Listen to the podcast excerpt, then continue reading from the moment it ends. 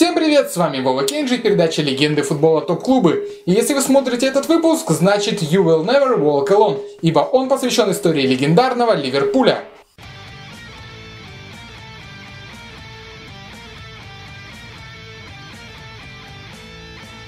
Ливерпуль – один из самых величайших футбольных клубов в истории, и в отличие от многих других, он основывался далеко не энтузиастами и студентами, а вполне себе бизнесменом, у которого был готовый бизнес-план и готовая инфраструктура. Но обо всем по порядку. В далеком 1891 году бывший мэр Ливерпуля и знаменитый пивовар Джон Холдинг приобрел стадион Энфилд и увеличил арендную плату для выступающего на нем Эвертона в два с половиной раза – что, конечно же, не понравилось руководству ирисок, и в совете директоров произошел раскол. Эвертон и подавляющее большинство футболистов и функционеров клуба переехали на Гудисон Парк, в то время как холдинг остался с пустым стадионом и всего с парой тройкой игроков. Недолго думая, бизнесмен основал новый клуб 15 марта 1892 года под названием Эвертон Атлетик.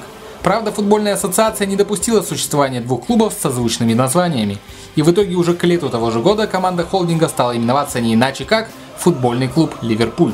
Осталось дело за малым – найти игроков. Ради этого первый директор команды Джон Маккена был отправлен в Шотландию, откуда привез 13 профессиональных футболистов, вокруг которых и была выстроена вся команда. Несмотря на старания холдинга, футбольная лига отклонила заявку Ливерпуля для участия в соревнованиях под ее началом и сослала клуб для выступлений в Ланкаширской лиге, что по сути представляло собой областные соревнования. В первом же матче в лиге Ливерпуль уничтожил Хайер Уолтон со счетом 8-0 и начал свою дорогу в высшую лигу. Тот сезон команда закончила в ранге чемпиона и даже смогла одолеть Эвертон в первом ливерпульском дерби за Кубок города со счетом 1-0. А в 1894 году мерсисайцы уже выступали в футбольной лиге во втором дивизионе. В том же году клуб сменил свои сине-белые цвета на привычные нам красно-белые цвета города. Потом был выход в первый дивизион, в котором команда сходу не смогла закрепиться и вылетела по итогам сезона. Правда, нужно отдать должное, уже через год Ливерпуль вернулся в высшую лигу. К 1901 году команда прочно обосновалась в первом дивизионе, усилилась рядом новых игроков и была готова к новым свершениям. В том сезоне капитаном был Алекс Райсбек, по манере игры и характеру напоминающий нашего любимого Стиви Джи. Неудивительно, что с таким капитаном Ливерпуль впервые выигрывает чемпионат Англии. Правда, в течение следующих трех лет результаты сильно ухудшились, и красные вылетели во второй дивизион. Благодаря мужеству игроков и тренера Тома Уотса мерсисайцы быстро пришли в себя и сначала за год вернулись в высшую лигу, а затем сходу второй раз в истории завоевали золото чемпионата Англии.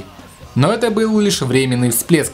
За следующие десятилетия ливерпульцы смогли похвастаться только вторым местом в 1910 году и проигранным финалом Кубка Англии в 1914 году. Наконец, в сезоне 1921-22 годов красные снова стали чемпионами. Творцом той победы был тренер Дэвид Эшворд. Через год тренер ушел, мерсисайцы на автомате завоевали еще одно чемпионство, но потом снова потеряли свою игру и волю к победам. Шли годы, менялись тренеры, уходили ветераны игроки, а побед как не было, так и нет – с каждым сезоном Ливерпуль утопал все ниже и ниже и обосновался уже не в середине, а в нижней половине таблицы. Так незаметно прошло почти 20 лет. Началась Вторая мировая война, оставившая Англию без футбола на долгие годы. Зато после войны Ливерпуль воспрял духом и в первом же сезоне 46-47 годов снова порадовал своих болельщиков чемпионским титулом. В атаке той команды феерило трио игроков – Альберт Стаббинс, Билли Лиддл и Джек Балмер, колотившие мячи в огромном количестве – Правда, как это было уже многократно с красными, после победного сезона и красивой игры наступил спад. Все могло измениться в 1950 году. Полсезона команда шла в лидерах чемпионата, но в итоге скатилась в середину таблицы, а выход в финал Кубка Англии также не принес ничего хорошего. Ливерпуль уступил Арсеналу. Дальше было только хуже. В 1954 году мерсисайцы свалились во второй дивизион. Команда там провела целых 8 сезонов – в середине сезона 59-60 годов Ливерпуль возглавляет перспективный Билл Шенкли, на которого совет директоров возлагал большие надежды. Перед новым тренером была поставлена задача по перестройке команды и скорейшему возвращению в первый английский дивизион. Шенкли основательно взялся за свою новую работу. В течение первого же сезона в команде сменилось 24 игрока. Помимо этих изменений, новый тренер изменил подход к тактике. Создал на стадионе комнату для тренеров, так называемую «бут-рум», в которой вместе со своими помощниками разбирал игру соперников и своей команды. Благодаря планомерному подходу уже в сезоне 62 года Ливерпуль возвращается в элиту английского футбола, а уже на следующий год триумфально становится чемпионом Англии. Ключевым игроком становится Роджер Хант, забивший 41 мяч за сезон, тем самым установив рекорд, который не побит до сих пор. В это время гимном Ливерпуля становится легендарная You'll Never Walk Alone, которая в будущем не раз согреет сердца фанатов мерсисайцев. В следующем сезоне Ливерпуль принял участие в Кубке Европейских чемпионов, где даже дошел до полуфинала, в котором уступил Интеру. Красные были на ходу и регулярно проходили далеко в кубковых соревнованиях. Так был завоеван и первый Кубок Англии, а в сезоне 66 года Ливерпуль оформляет седьмое чемпионство страны. Невероятный результат для команды, которая еще совсем недавно барахталась в низшем дивизионе без возможности на успех. Затем последовал небольшой спад, связанный с естественным старением победного состава и уходе лидеров команды в другие клубы. Поэтому в начале 70-х Шенкли начинает формировать новый костяк команды из Клеменса, Ллойда, Хайвея, Алика Линсея и Кевина Кигана. В сезоне 72-73 обновления принесли долгожданный результат – было завоевано золото чемпионата Англии и Кубок УЕФА, вырванный в финале у Мюнхенгладбадской Боруссии со счетом 3-0. На следующий год был еще один триумф – взят Кубок Англии, после чего Шенкли потряс весь футбольный мир, объявив о своей отставке. Впоследствии он наблюдал игру своей любимой команды с трибун до самой смерти. Преемником знаменитого тренера стал Боб Пейсли, многолетний ассистент Шенкли, который превзойдет своего ментора и впишет свое имя в историю Ливерпуля. Уже в сезоне 75-76, в котором интрига длилась до последнего тура, Ливерпуль оформляет чемпионство, попутно взяв еще и Кубок УЕФА. А на следующий сезон мерсисайцы завоевывают юбилейное, десятое золото чемпионата Англии и Кубок Европейских чемпионов. В 78 году на смену Кевину Кигану приходит Кенни Далглиш, который впоследствии станет ключевой фигурой для мерсисайцев – в сезонах 78 и 81 годов Ливерпуль вновь становится сильнейшим клубом Старого Света, завоевав Кубок Европейских чемпионов. Ну а в 83 году Боб Пейсли подает в отставку. В период управления Пейсли в Ливерпуле заблистали настоящие звезды. Вратарь Рэй Клеменс, капитан Эмлин Хьюз, нападающий Кенни Далглиш. За это время красные в 9 сезонах становились чемпионами 6 раз. Трижды побеждали в Кубке Европейских чемпионов, один раз в Кубке УЕФА трижды в Кубке Лиги, один раз в Европейском Суперкубке и три раза в Кубке Charity Shield. В общей сложности на счету команды 21 трофей. Достижение Пейсли смог превзойти только не менее легендарный сэр Алекс Фергюсон. Следующим наставником красных стал Джо Фэган, еще один человек из Бутрум. В первый же его сезон мерсисайцы оформили требл, взяв чемпионат, Кубок Лиги и Кубок Европейских Чемпионов. К тем победам приложил свою руку и молодой нападающий Иоанн Раш – а вот сезон 85 года оказался трагическим. Ливерпуль не смог отстоять титул чемпиона, а финал Кубка Европейских чемпионов был омрачен давкой, в которой погибло 39 человек. Ливерпуль тот финал проиграл Ювентусу 0-1, а дальнейшее расследование давки дало неожиданные результаты. Оказывается, во время предыдущего финала между Ливерпулем и Ромой итальянские тифози слишком горячо встретили британцев, гоняя их по всему городу и избивая до полусмерти. Как мы с вами знаем, английские фанаты не умеют прощать, Поэтому перед матчем с Юви ряд болельщиков красных повредили ограждение между секторами, чтобы иметь возможность ворваться на трибуну итальянцев и отомстить. Во время матча полиция не смогла помешать пьяным вооруженным британцам прорваться к мирным болельщикам Ювентуса. Все это привело к давке и людским жертвам и сотням раненых. Даже футболисты Ливерпуля, пытавшиеся с помощью мегафонов успокоить безумных фанатов, ничем не смогли помочь. Впоследствии все английские команды были дисквалифицированы на 5 лет от главного европейского турнира, а Ливерпуль отстранили на 10 лет. Со временем, правда, запрет сократили до 6, а тех фанатов-хулиганов посадили в тюрьму. Джо Фэган был настолько шокирован происходящим, что по окончании сезона покинул родной клуб.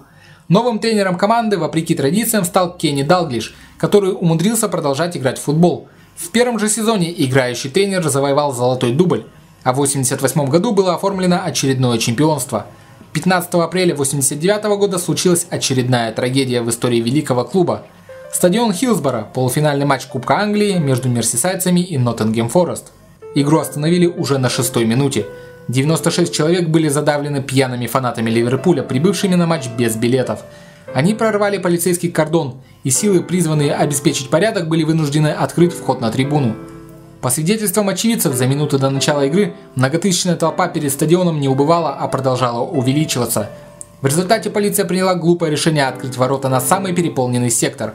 Люди, находившиеся в нижней части трибуны, попали под пресс. С одной стороны на них напирала толпа обезумевших фанатов, с другой стороны путь преграждали специальные решетки. Началась давка. Лишь 14 из 96 человек умерли в больнице. Остальные 82 погибли на стадионе из-за того, что администрация Хилсбора не выпустила на помощь все имеющиеся санитарные бригады. Матч переиграли на Олд Траффорд. Ливерпуль выиграл и в полуфинале, и в финале. Но 96 человек так никогда и не узнают, что их команда все-таки победила в Кубке Англии. Сегодня все болельщики клуба в память о погибших товарищах в конце матча исполняют свою любимую песню «You will never walk alone». Уже потом были массовые проверки стадионов, новые стандарты, направленные на безопасность во время футбольных матчей, но это уже не вернет всех жертв.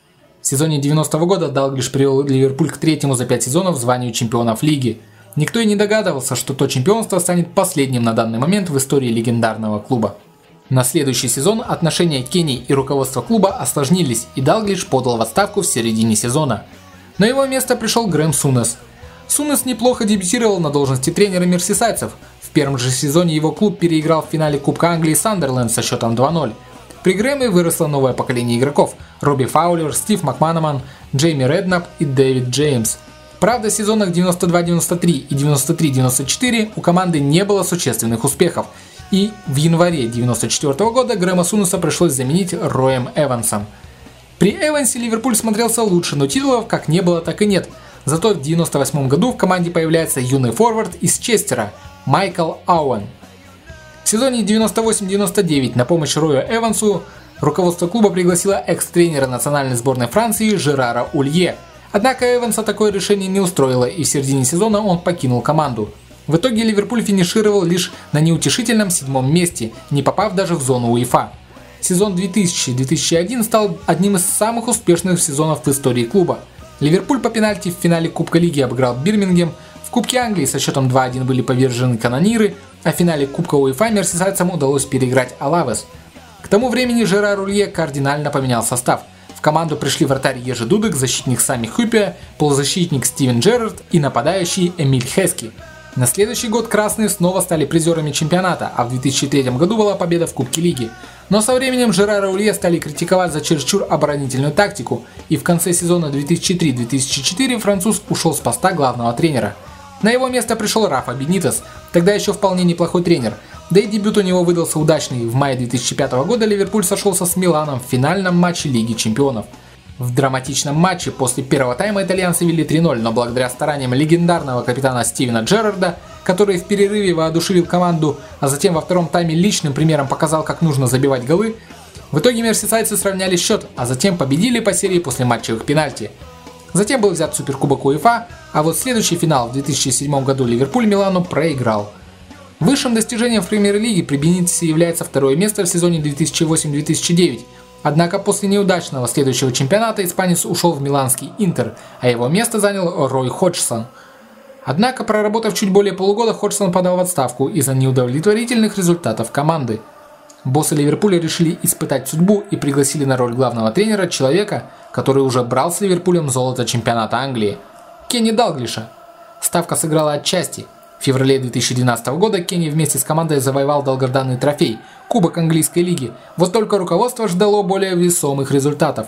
Уже летом 2012 года Далглиш уходит в отставку, а тренером вместо него становится Брэндон Роджерс. К сезону 2013-2014 годов у него подобралась неплохая команда.